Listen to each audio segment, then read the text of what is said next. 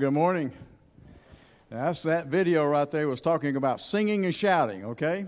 So let's wake up, okay? Let's wake up and let's, uh, well, I'm not going to ask you to do any shouting unless you want to shout. Hey, shout. But we are going to sing because you know what we're going to sing about is wonderful grace. We're going to sing about the wonderful grace of Jesus. Glorious is thy name. Oh, it's going to be a wonderful time. So let's all stand and let's sing together.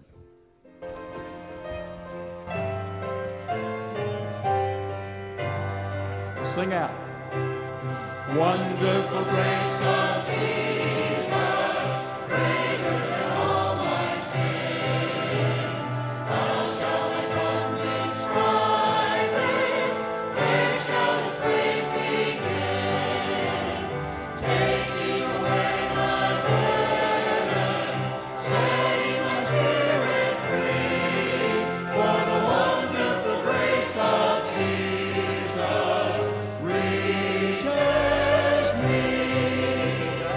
wonderful the Master's grace.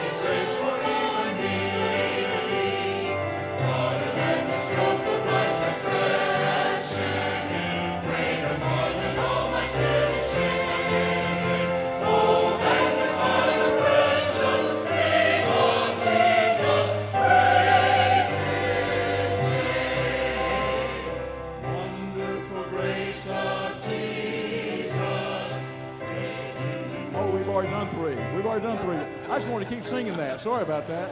I just wanted to keep singing it. All right. But let's anyway, let's do this one. Glorious name. Give us our number. Blessed Savior,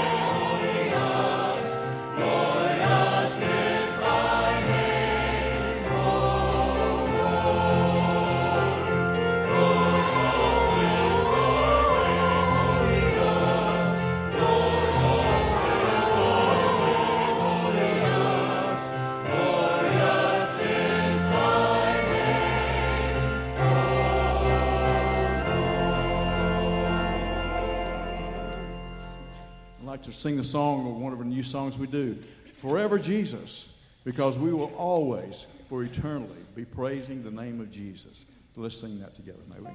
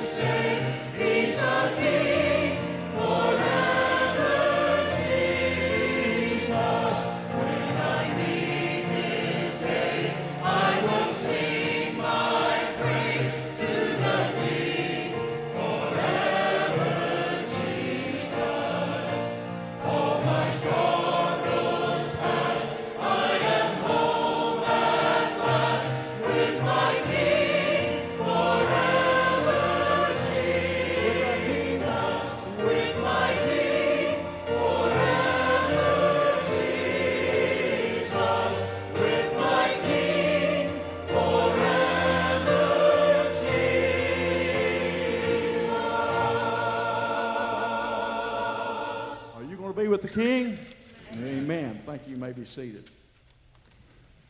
Before the uh, choir sings this morning, I'd like just to share a, passage of Scripture with you because it goes, it goes along with, with what we're going to be singing. But it's something, the reason why we're here, and the reason why we sing about His wonderful grace, and the reason why we sing Glorious is Thy name. The reason why we look forward to singing forever with Him, because if you're not looking forward to singing in, when we're here, you're certainly not going to look forward to singing with Him forever. But we're here, and, and, he, and we know who He is, and we know what He's done. And the thing about it is, is He, he knows more than what we know. And He's, uh, he's just a great and mighty Savior. So I'd like to just read a verse of Scripture with you. We're going to show it, and, uh, but um, this just uh, tells you about how much love that He has for us. Because you know that all have sinned and come short of the glory of God. All of us, every one of us. And we know that the wages of sin is death. But He paid those wages. And He, you know, and we're with Him. We're part of His family now. We're adopted into His family. And, um, and He knows us, He knows everything about us. And that's kind of scary for some of us, maybe. But He does know us, He knows our thoughts. Anyway, that's what, that's what this chapter talks about, this psalm. And it's one we're so familiar with, but let's look at it anyway. O Lord, you have searched me and you've known me. You know my sitting down and my rising up. You understand my thought afar off. You comprehend my path and my lying down and are acquainted with all my ways. For there is not a word on my tongue, but behold, O Lord, you know it altogether. You have hedged or you have cl- enclosed around me behind and before, and laid your hand upon me. Such knowledge is too wonderful for me. It is high, I cannot attain it. Where can I go from your spirit? Or where can I flee from your presence? I ascend into the heaven, you are there. I make my bed in hell, behold, you are there. I take the wings of the morning and dwell in the uppermost parts of the sea. Even there, your hand shall lead me, and your right hand shall hold me. And that's what the song is about that we're about to sing. No matter where we are, or who we are, or what we're thinking, or what we're doing, if we know the Lord Jesus, He's always holding on to us. He's always, forever, He's going to be holding on to us. Listen to the words of the choir. We've sung it a couple of times. Sing along with us if you like to. He will hold me fast.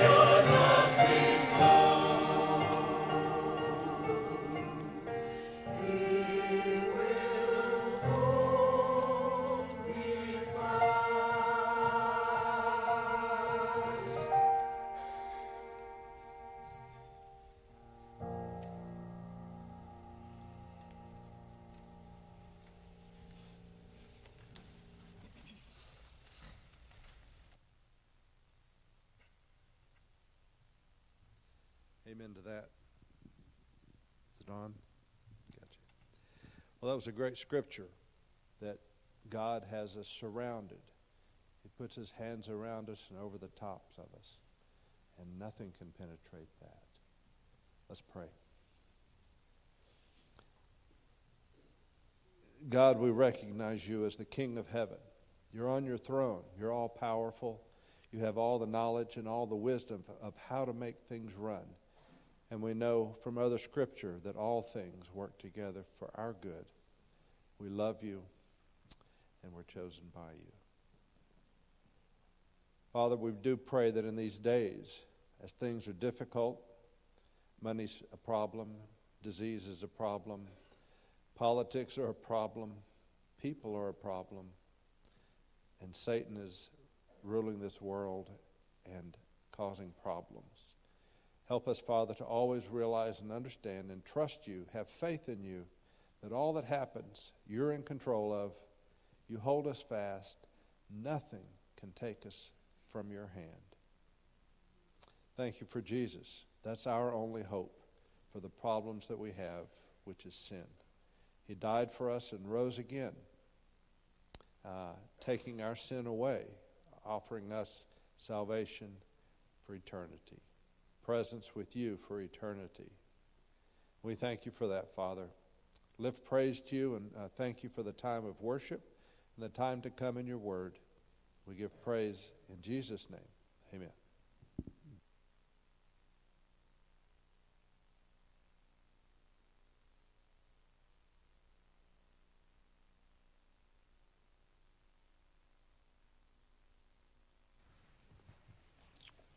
Thank you, Ron and choir.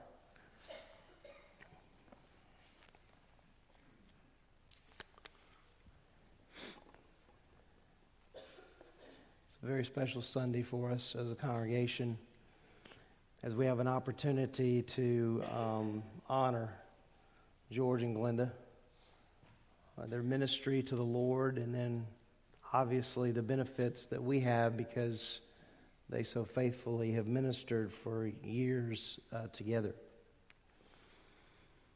It was a Sunday morning, and George walked through the door with a big smile on his face.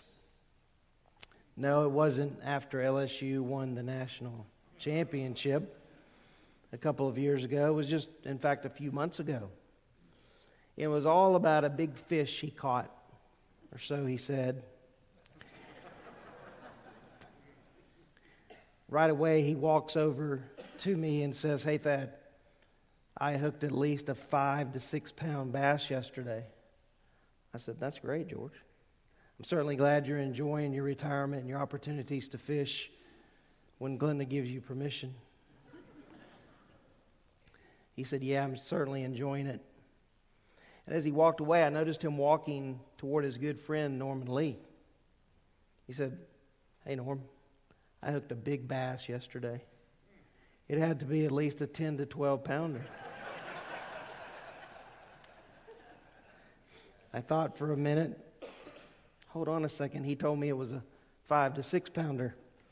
Oh, well, I thought it's a fish story, and well, it's George. Norman looked at George, and being the encourager, he said, Well, George, that's just great. You keep up the good work. George nodded and said, Thanks, buddy. Well, the next thing you know, Andy Johnson and Tony Tingle walked through the front door about at the same time.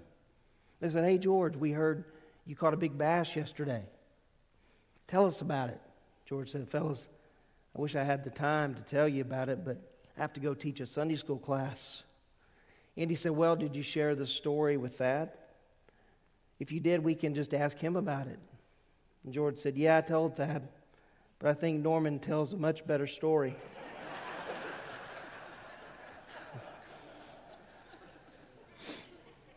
George, I have to tell you, the Lord, somebody gave me that story the other day, and I wrote it out immediately when I thought of it. I'm going to try to get through this because there's a lot here. And I'm going to stick to my notes because I took a lot of time to prepare for today. Um, Sometimes you just have to read what's in front of you. I'll look at you as much as I can. Um, first of all, George and Glenda, we love you. Um, all of us love you guys. And we're very blessed to have you in our congregation. I would have never imagined that at 24 years old, when I was attending Faith Chapel, that one day I'd have the privilege to work alongside George Morange. But the Lord gave me and has given me so many blessings, and that's one big one that He's given me.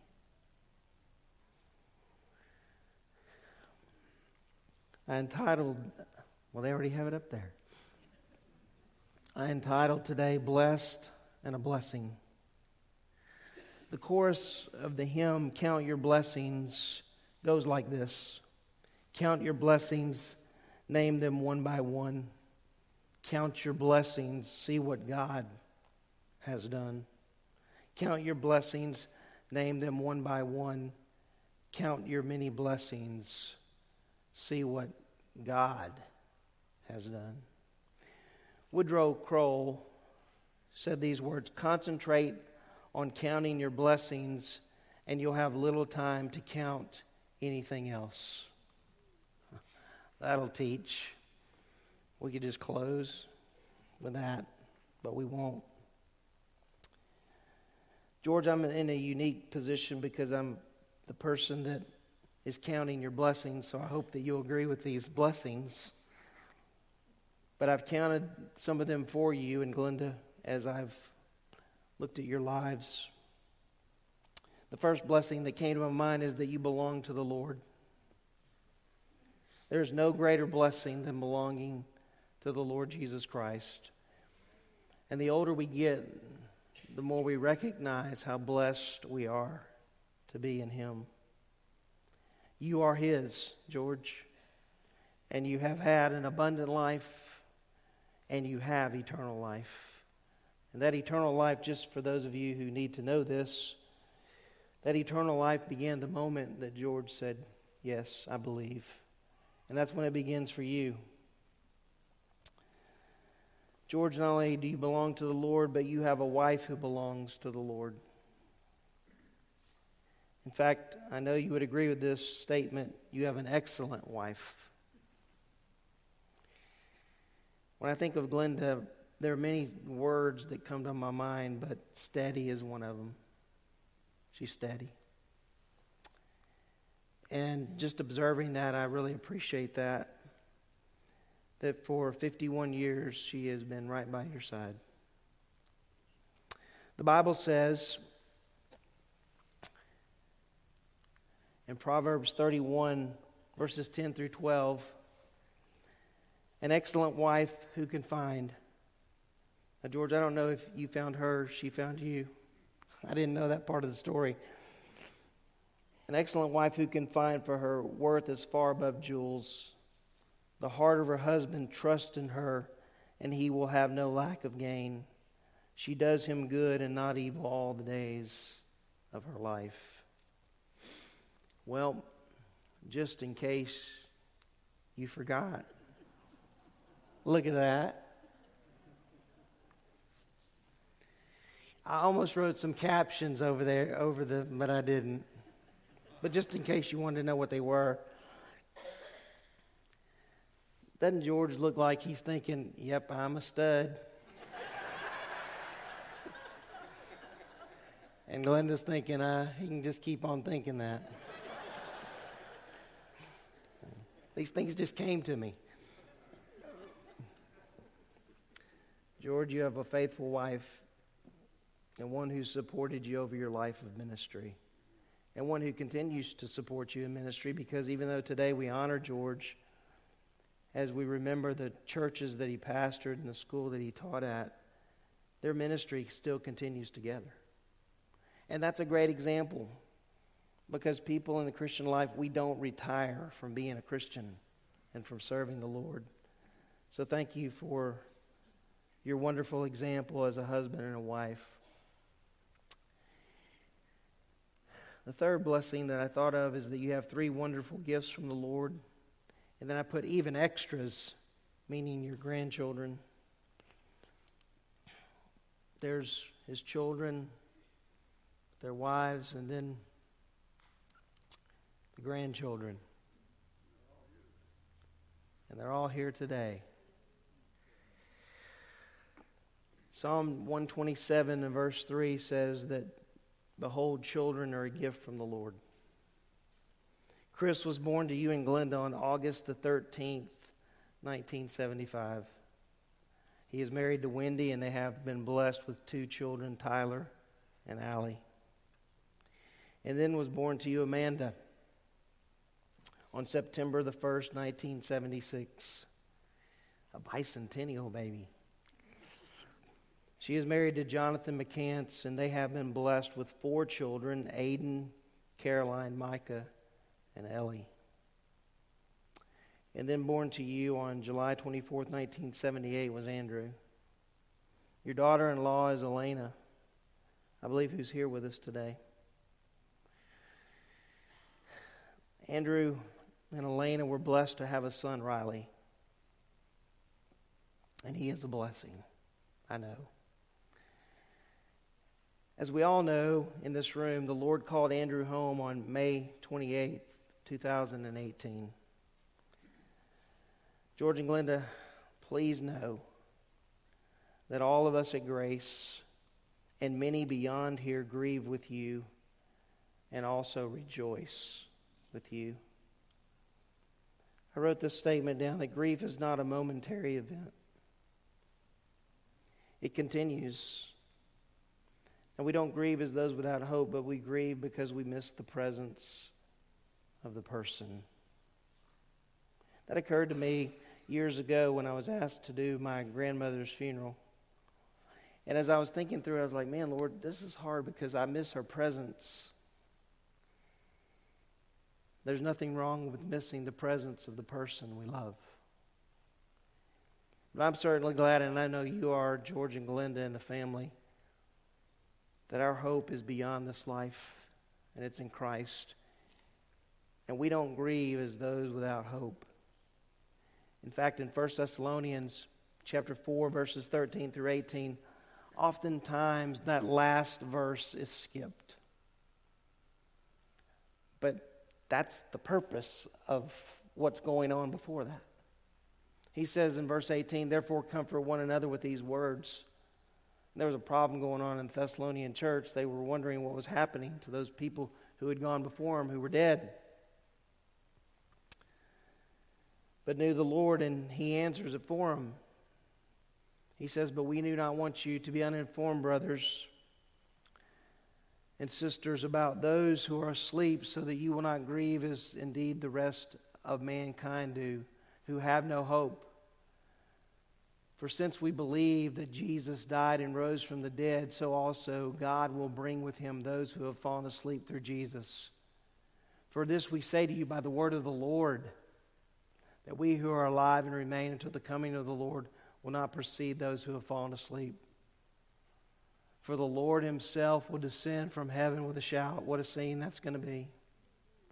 With the voice of the archangel, with the trumpet of God, and the dead in Christ will rise first. Meaning this, if the Lord was to come today, Andrew gets a head start. Then we who are alive, who remain, will be caught up together with them in the clouds. I love this next part to meet the Lord in the air. And so we will always be with the Lord. I know you're looking forward to seeing your Lord and Savior, but I know as well you're looking forward to seeing Andrew. Just know that all of us in this room have not forgotten that, and we love you. And I want to say this I didn't have it in my notes, but the Lord put it on my heart. I've listened to a lot of um, messages at funerals, and I've done a lot of funerals. I've not heard, heard one better than what you did, George, at Andrew's funeral. It's amazing. The grace of the Lord as you ministered to an entire congregation of people, many of whom needed to hear the gospel. Thank you, Lord, for the grace that you gave to George that day. George, you've been blessed as well with other family members that have supported you from afar over the years. Some that are able to be here this morning. And this is the information I have that I was given. So if I'm missing any family, just stand up and holler at me. I understand, George, that your brother Mike is here along with his wife, Amy. Is that true? You want to stand? I just want to see you. And daughter Katie. I wasn't given that information. Hello, Katie. It's good to have you guys here. I also understand that Glenda's sister, Rebecca Upchurch, is here.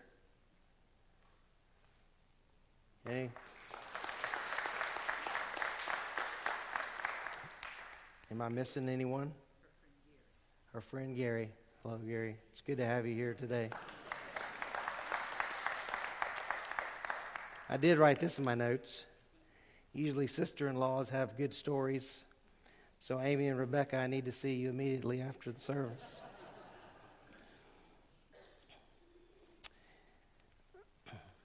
You've also had the privilege, George, of pastoring for many years. That pastoral ministry, from my understanding, began at Westminster Bible Church in Henderson, Texas, where you pastored from 1974 to 1977. And then you moved to God's country, to Lafayette, Louisiana, and pastored Lafayette Bible Church in 1977 and 1978. And then you came to Faith Chapel of Huffman in 1978 and remained at Faith Chapel of Huffman in that location until 2000. And then there was a relocation, as we all know and are aware of, out here to Deerfoot, where you were the pastor of Deerfoot Community Bible Church from 1997 to 2014. And then finally, God did something that um, all of us look at and we say, Thank you, Lord. While many church split, many churches split, the Lord brought two churches together. In 2014, Deerfoot Community Bible Church merged with Springville Road Community Church and formed Grace Community Church at Deerfoot. This part is hard to read, where George served as associate pastor. I always laugh at that. From 2014 to 2020. George, I never thought of you as my associate pastor. I just thought of you as my pastor and my friend. So while people look at a title on a door, I, I didn't. George, not only have you had the privilege of pastoring many churches and being a part with so many people, but you've had the great privilege of teaching at Southeastern Bible College from 1978 to 2000. That's a long time. And as I look back over the classes you taught, I believe I had most of them, if not all of them. And I did have a couple of graduate classes with George as well.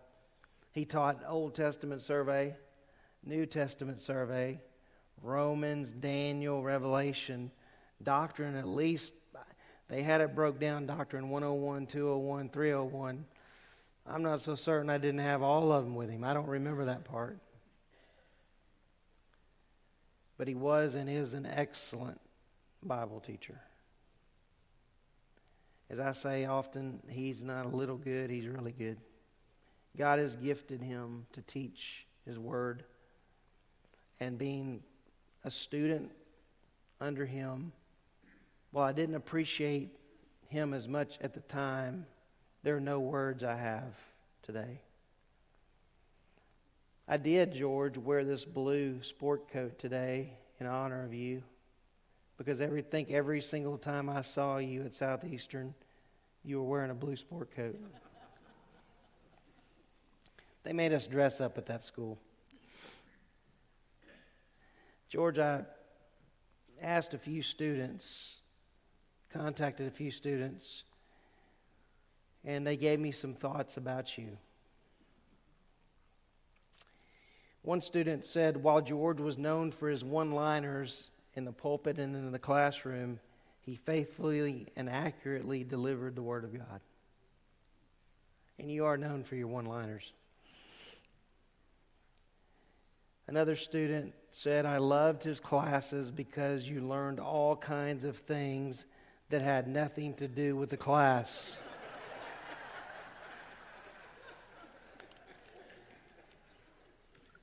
When this person told me this, I couldn't disagree. Yet he taught the material and we learned and grew from it. I love the personal knowledge we were able to receive about the professors and their families, even about a dog named Button. And then one from the state of Indiana texted me a couple of days ago and said this. You'll love this, George. I loved hearing his southern accent when he taught and preached. His love for the Lord was evident. I also remember him being an LSU fan, but roll tide. that one hurt me to type out, George. It hurt me.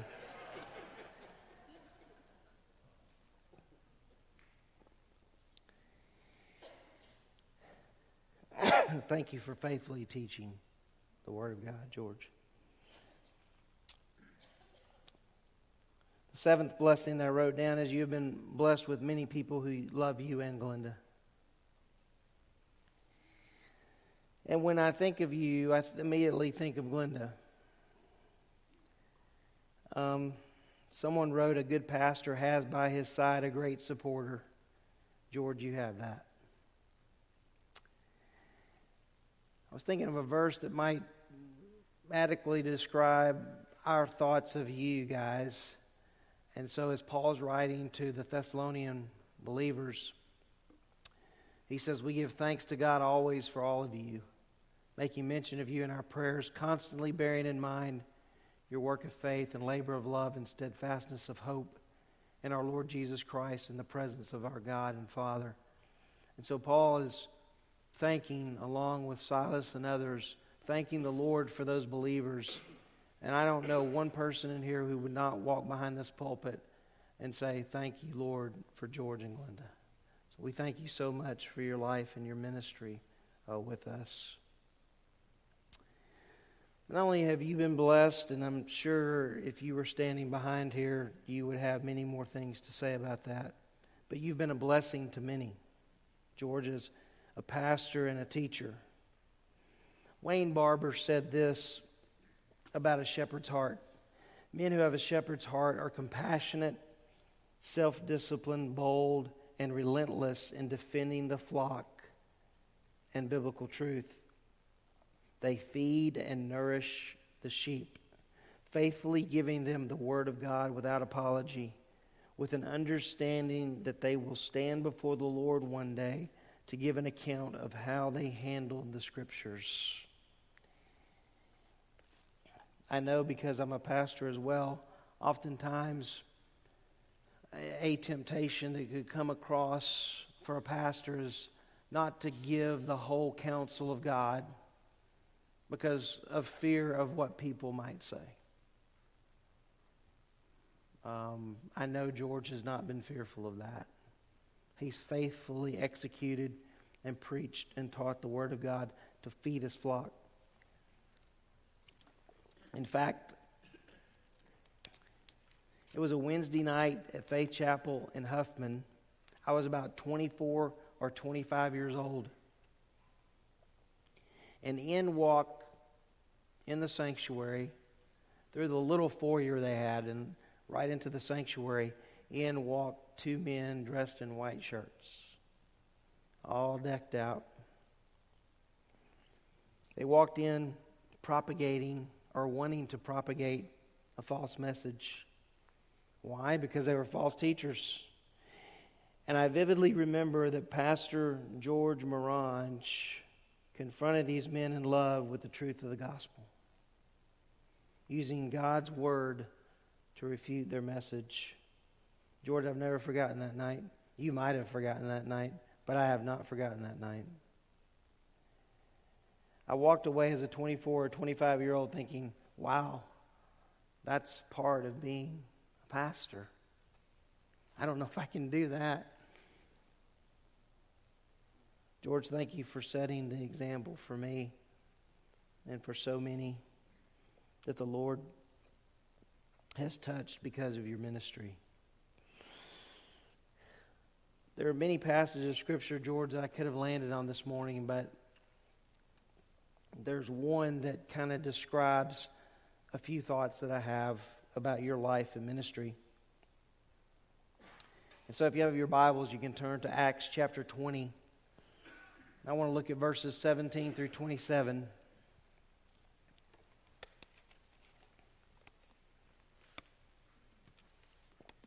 I just want to share a few thoughts this morning. Context of the passage is Paul has called the Ephesian elders to Miletus. He addresses them. We won't deal with all the address, but there's a few things that I want to point out this morning that I thought of as I thought of George Morange and his ministry. It says, From Miletus he sent to Ephesus and called to him the elders of the church. And when they had come to him, he said to them, You yourselves know from the first day that I set foot in Asia how I was with you the whole time, serving the Lord with all humility and with tears and tr- with trials which came upon me through the plots of the Jews. You know, the first thing I thought of when I, when I thought of George and the ministry is what Paul said here how I was with you the whole time serving the Lord. That might seem like a, why would you hone in on that phrase? But there are men in ministry who serve themselves. You do know that. You don't have to go far to find them men who are self serving, who want all the credit and all the glory for all the things that take place. That's not what Paul did, and that's not what George did. That's not what George does. He serves the Lord, and he continues to do so. There are two things about that word serving there that are really important. The first is the word Paul uses for serving carries the idea of serving another who owns him as a possession. You get that? So, who owns George Morange? Some might say, well, Glenda does. the Lord does. The Lord owns George Morange. And so when we read that phrase and we see that word serving, and we think about our own lives, if you're in Christ today, you are His possession. You understand that? The Bible says we've been bought with a price. Therefore, glorify God in your body. We've been bought, we're not our own. So when people look at churches, for us in this church, it should be said that we all serve the Lord that we all do. That the characterization of those who attend that weird church out there on Deerfoot is they serve the Lord. Do you? Do you serve the Lord? A lot of times when we know this to be true, it can be a battle, can it? And sometimes it kind of gets confusing for us. Am I serving the Lord? Or am I doing this just to receive the glory and the credit? We don't preach to receive glory and honor. We don't teach to receive glory and honor. We don't sing to receive glory and honor. We don't sing with children to receive glory and honor. We serve the Lord for His honor and His glory. That doesn't make sense to the world. And I would say that probably doesn't make sense to some churches. Paul served the Lord, it says here. He was the Lord's possession. But there's something else about that word. It's present tense. You say, Thad, where do you get all these weird things? Him. Dr. Hughley. I mean, if you went to Southeastern Bible College, you it was word for word for word for word. You didn't skip over things just because it was hard. So the word's present tense, meaning this it was Paul's lifestyle, it was how he was known. So it brought this question to my mind How are you known? It's a good question. How are you known? When I think of George, I think he's known as a man who serves the Lord. Thank you, George, and thank you, Glenda, for your example. Notice, secondly, in the passage, he says, serving the Lord with all humility and with tears and with trials which came upon me through the plots of the Jews. Paul had a lot of suffering, he had a lot of tears, a lot of trials. Do you know? This might be news to some of you. In the ministry, there are trials and there are tears. Do you know that? Do you know how many times I've quit in 30 years? Man, oh, so many times I can't count. Because you bear the burden of the people. You do. A good shepherd bears the burdens of the people.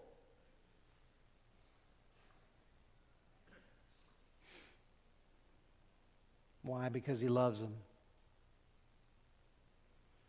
There's not a person in here I don't love. I don't know all of you, but I love you with the love of Christ. I'm supposed to do that. And it's not a burden for me to do that.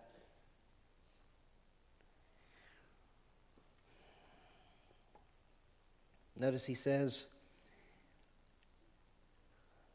this is a big statement, how I did not shrink from declaring to you anything that was profitable. When I think about shrinking, I think about something I did to Teresa's shirt one time. I had good intentions. I washed one of her shirts, and then I put it in the dryer. It didn't come out the same as it went in. I wanted to back away from saying I was responsible for that, but I couldn't deny it. None of my boys knew how to do laundry. Paul says, I did not shrink from declaring to you anything that was profitable and teaching you publicly from house to house. That word there, the word shrink, was used for drawing back or down sails on a ship. Metaphorically, it has the idea of hold, not holding back or keeping nothing back. Not holding back. No matter what may need to be said. Do you know the Bible tells us that teachers incur what? A stricter judgment. That means something. And I know that for George, I would say I have never heard him shrink back from anything. Isn't that nice to have? Because I'm going to tell you something. You can go to many churches where even this book is opened and yet not honored in context. Where things are skipped over. It scares me to think about skipping over something. I might not know the answers to all of them, and I don't, but I don't want to skip over it. I looked in the commentary one time because I was looking for some guidance as it related to one of the warning passages in Hebrews 5 that goes from 511 through 612. And this particular person just skipped it. I'm like, how do you skip it? It's that, what do you do with that? I'm looking for a little bit of affirmation. You're giving me nothing. At least put in there, I don't know what it means.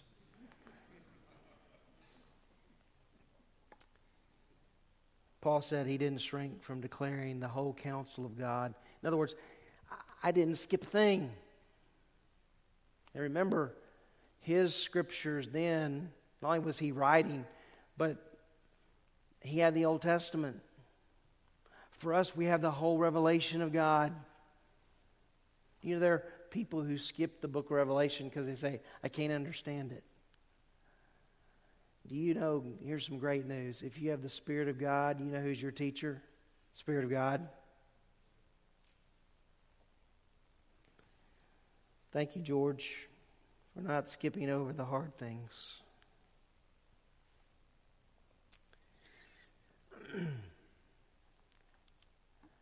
Notice this next part. Paul said to them, But I do not consider my life of any account as dear to myself. You know the way most people function? Even some in Christianity, certainly in the pagan world, but even in Christianity, is it's my life. It's my life. You ever had asked someone the question, what, what's, what's the Lord leading you to do with your life? and been given the response, I'm going to do what I want to do with my life. Hold on a second. There's two levels in terms of God's will. His written real will, which we know is right here in this book. He tells us what to do. But he also calls every single one of us, listen to this, every single person in this room has been called to the ministry. you may not be a pastor, you may not be an evangelist, but if you're a believer in Christ, you've been called to minister, to serve the Lord. So Paul says to these brothers, he said, I do not consider my life of any account. I did there as, as valuable to myself, or as dear to myself, so that I may finish, excuse me, that I may finish my course and the ministry which I received from the Lord Jesus to testify solemnly of the gospel of the grace of God. That's what he says. That I may finish my course, my ministry, which I received from the Lord.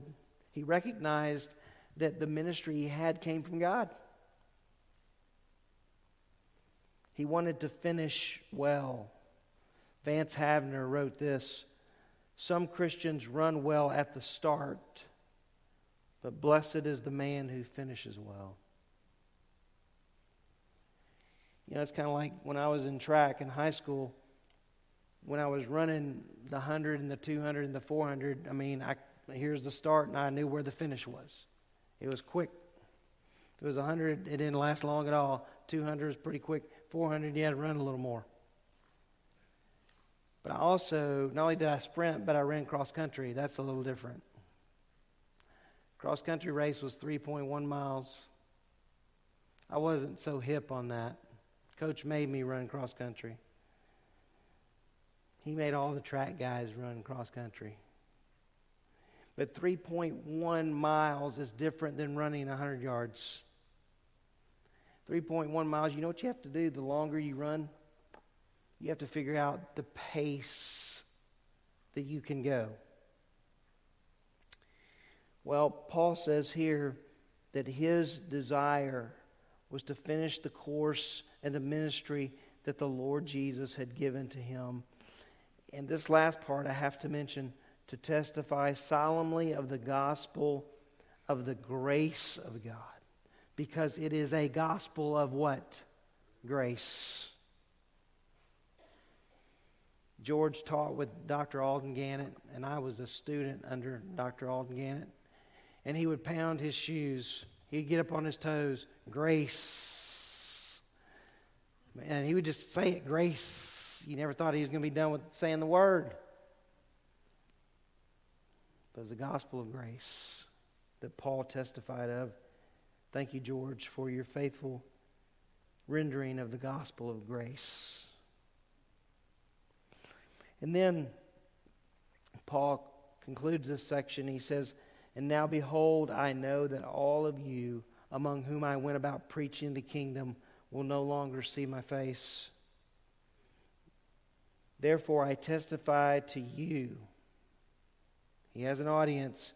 I'm giving testimony to you this day that I am innocent of the blood of all men. That's quite a statement.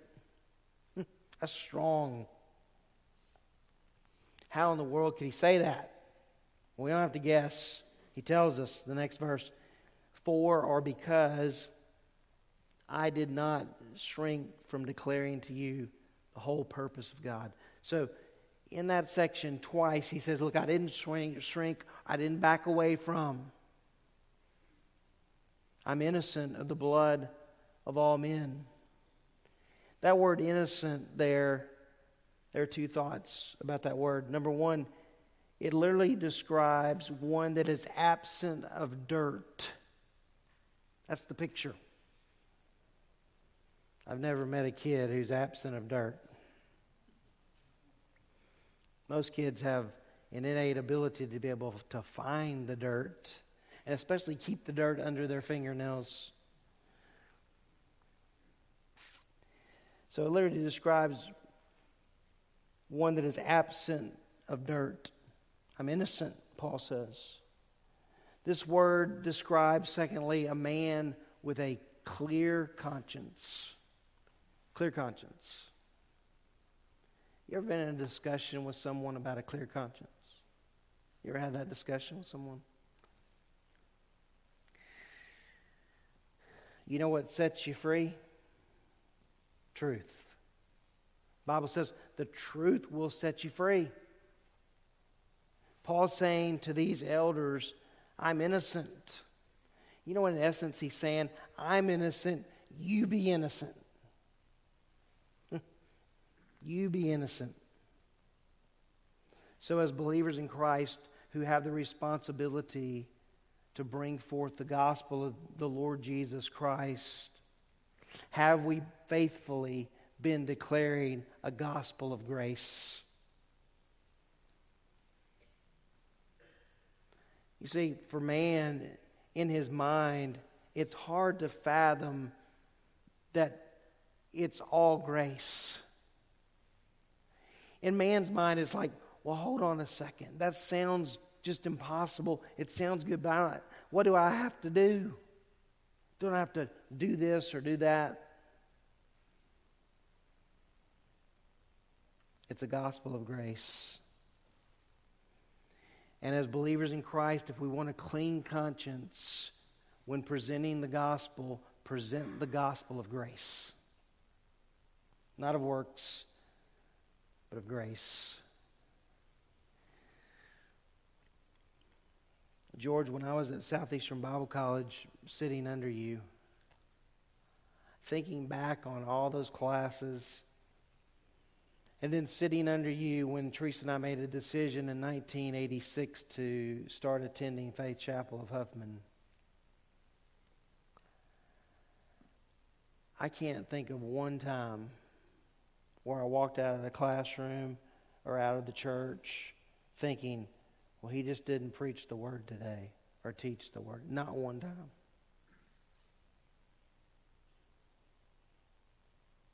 I remember attending a church several years ago in the Birmingham area.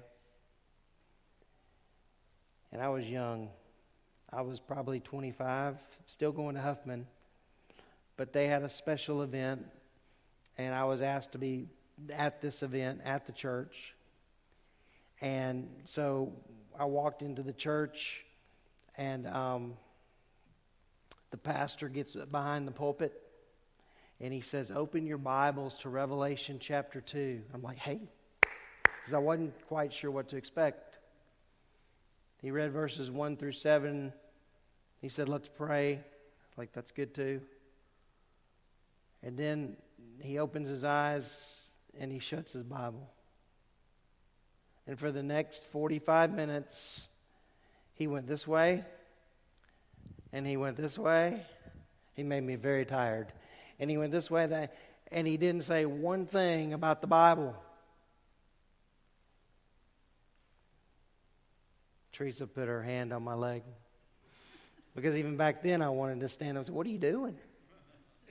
I mean, you have a responsibility to discharge the Word of God. While George is funny, he was not called to be a comedian. He was called to preach and teach the Word of God and shepherd people.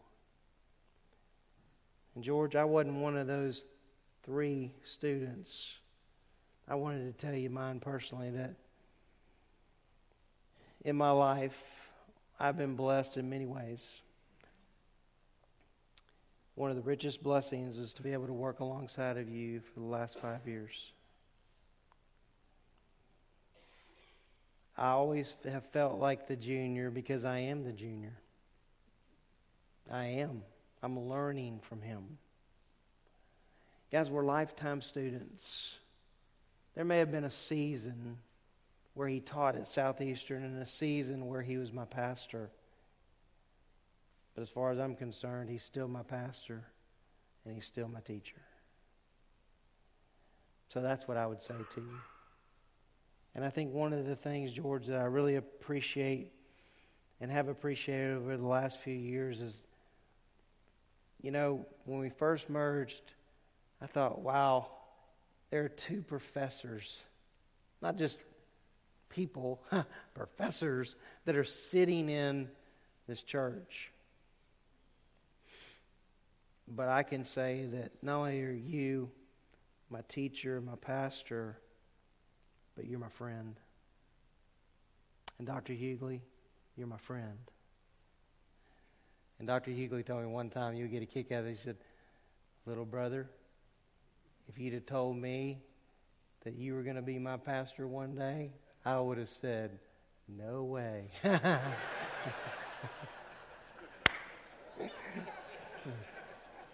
I would have said no way too, believe me.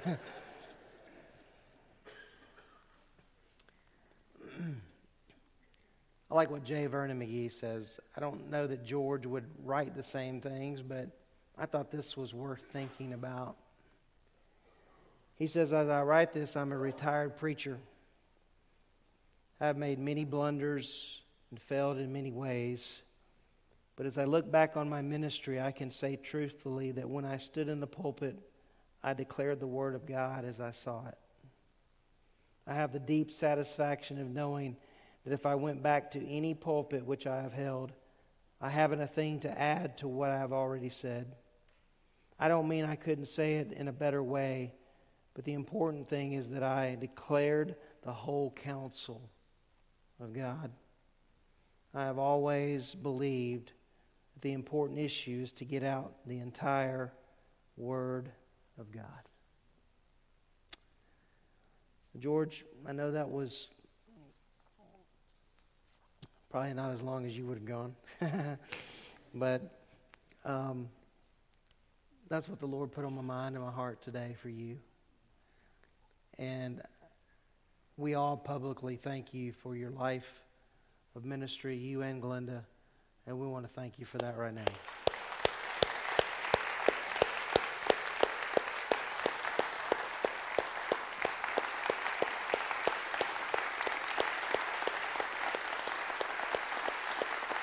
Hey, y'all can come on up. Come on up. George,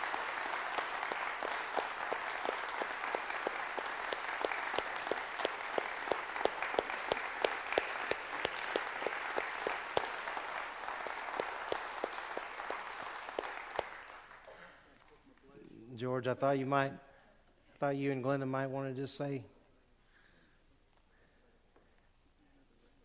You going to meet and you going to do, renew your vows or something? Yeah.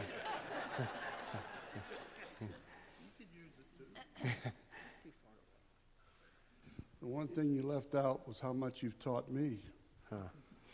You know, I can honestly say that I've never sat through one of your sermons without being fed. And uh, Dr. Hugh, we did a pretty good job, didn't we? and I'm just hanging on to their coattails. um, I didn't expect this. I, I, was coming to hear you preach. I'm glad you had a sermon. I just didn't want to be the subject of it. You know? And uh, I, I was telling Glenda, I said, honey, uh, they're going to they're to tell me a lot of things that, that I've supposedly done. And I said, and the, the irony of it is that a lot of things she did, and I got credit for it. And so I thank you. And uh, at times she made me feel like Humpty Dumpty. I was pushed. but she always pushed me in the right direction and reminded me uh, of what I was supposed to be doing. And uh, God has, uh, He has funny ways of doing what He wants done. And we came to Birmingham, to be per- perfectly honest, we came to Birmingham because at Lafayette, we had uh, stepped into a situation that we didn't anticipate, and I didn't feel there was any way to resolve it without just destroying the work. And so I called my uncle, Uncle Jim, who was here, and I told him about it. And he said, Why don't you come on up here for a couple of days and we'll talk? And he said, You know, I wanted you here all the time, but I knew you were just starting out, and I didn't want to interfere with your getting good pastoral experience.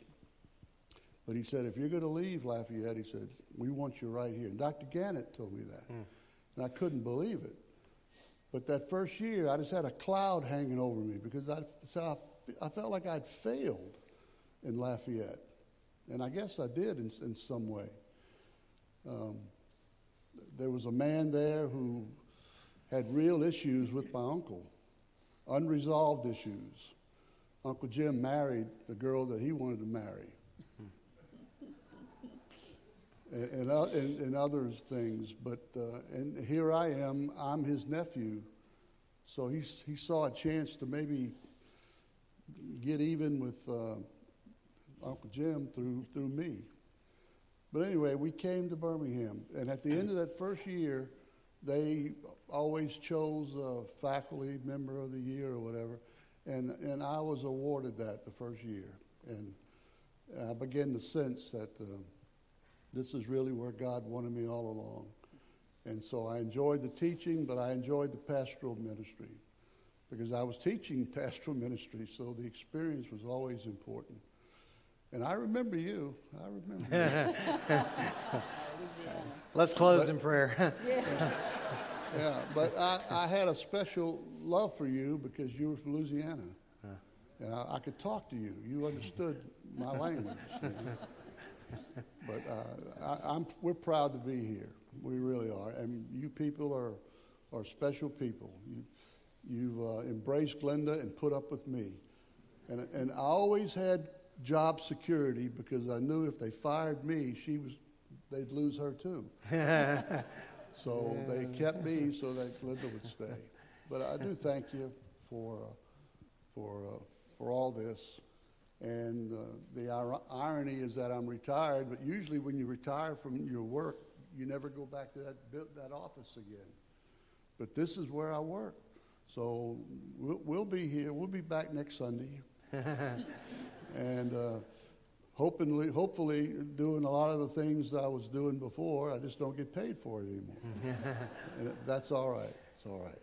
But I thank each and every one of you all the way around to, to Bruce over there. Thank every one of you for supporting us and encouraging us and giving us the privilege of uh, ministering to you. The merger was beyond my, my wildest dream. Uh, I always knew toward the end that was going to happen because it was the only way to meet both our needs. Y'all needed a bigger place, we needed people and the merger accommodated that. And uh, we've just seen it grow. We've seen the blessings that have come out of it. And uh, if the Lord tarries, then there's still work to do. And Grace Community Church uh, will be ministering uh, to our neck of the woods and through missions all over the world. And uh, we want to be a part of that. But we thank you. Thank you, guys. All right. Well, um, why don't you remain standing? I think Ron's going to lead us in a in a song, and then I've got a couple of things I need to say before we dismiss. For this song, let's y'all be seated, okay? Wanted to kind of explain why why I picked this particular song that we're going to uh, sing with. It really has nothing to do with you, George. um, and and me and, and me and Th- I was having a hard time coming up with when me and Thayer were talking the other day, and he said, "Why don't you ask George for one of his favorite songs?" You know. You know, so I was thinking about it, but I never called you, you know, because I never got that far. But I think this would this would have to be one because I think George would tell you that um, no matter what all was said good about you today, which was all true and everything, no matter what your ministry has been through the years, all the things that, that you have accomplished and what the God and what God has done through you, there's not one single one of those things that that earned your salvation. You didn't earn your salvation through one single one of the ministries that you did, the churches you pastored, and you'd say that. You'd say that.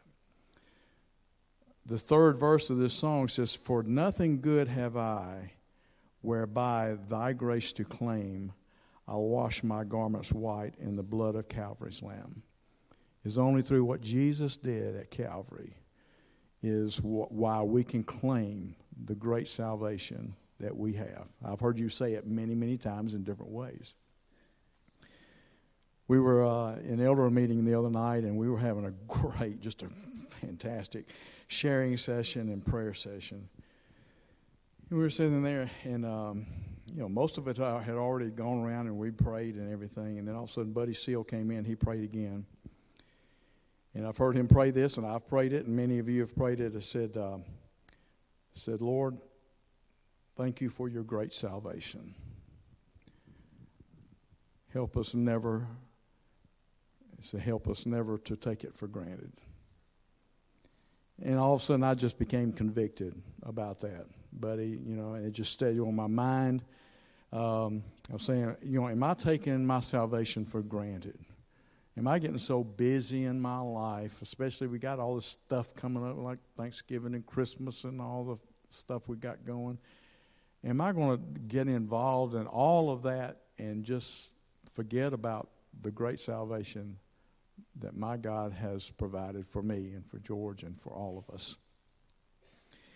And so I got to thinking, no, because there's nothing that I can have done, nothing that George could do for his, Glenda could do for hers, any of us can do for ours that gives us that great salvation. It's only through the love of Christ that we have the salvation and that He gives us the ability to all of us to serve Him. So I wanted us to sing this song Jesus paid it all. All to Him I owe. Would you say that would be one of your favorite things? You know, it would be have to be one of your favorite songs because that's exactly right. Jesus paid it all, all to him I owe. Sin had left a crimson stain, but he was the one who washed it white as snow. So um, let's just sing this together, okay? And let's just think about the great salvation that he has provided for every one of us. And let's just be thankful today that God has provided it. He's provided 100% of it, and that we can claim it and we can enjoy it, and we'll spend eternity because of it. Let's sing this together, maybe.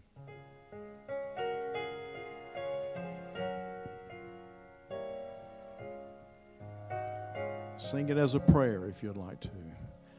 I hear the Savior say, Thy strength indeed is small. Child of weakness, watch and pray. Find in me thine all in all. Jesus paid it all.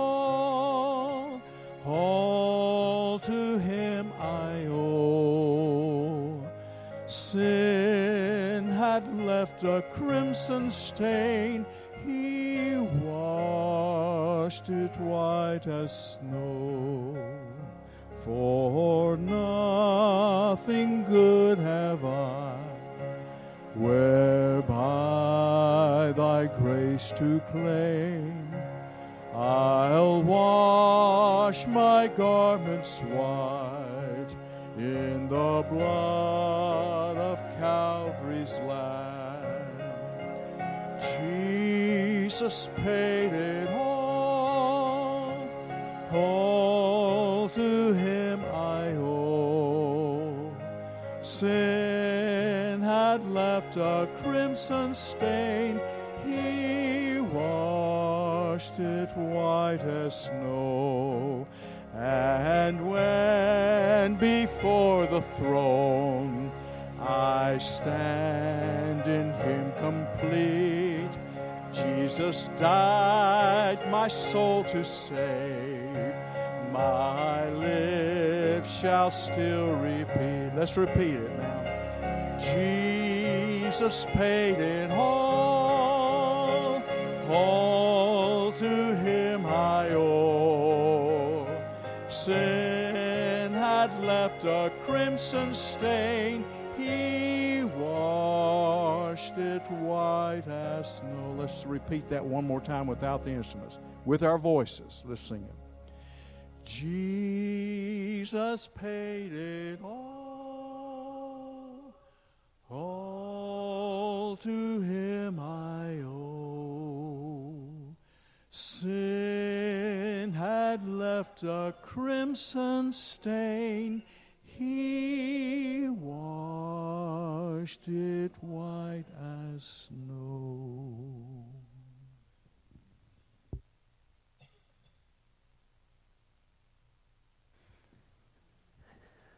Thank you, Ron. And I'm going to ask that you stand and we close in prayer. And as we do, um, just a reminder this afternoon from 3 o'clock to 5 o'clock, there'll be a reception honoring uh, George and Glenda. And I hope you can stop by. It's just a stop by when you can. If you want to come at 3 and leave at 5, that's fine. But it's a come and go as you are able to. There'll be opportunity for you to express your thanks to George and Glenda for their ministry over the years. So why don't we uh, close in a word of prayer together? Our Father, we thank you this morning for your great grace, grace that is indeed greater than all our sin. Lord, I thank you so much for um, the privilege of being able to watch as an observer uh, the lives of George and Glenda, and to see, Lord, how you've used them over the years and and specifically how you have used um, them together in ministry, and then how, Lord, you've used George as a pastor and a teacher, and so many lives have been touched uh, by their ministry and his ministry. And so, Lord, I pray you'd help us to be thankful people.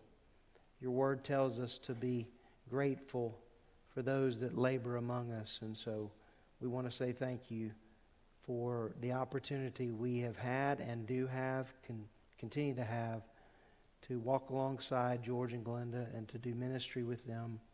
To God be the glory in all those things. And so we ask, Lord, that you would uh, help us as we leave today to honor you with our lives. In the name of Christ, I pray. Amen. You're dismissed.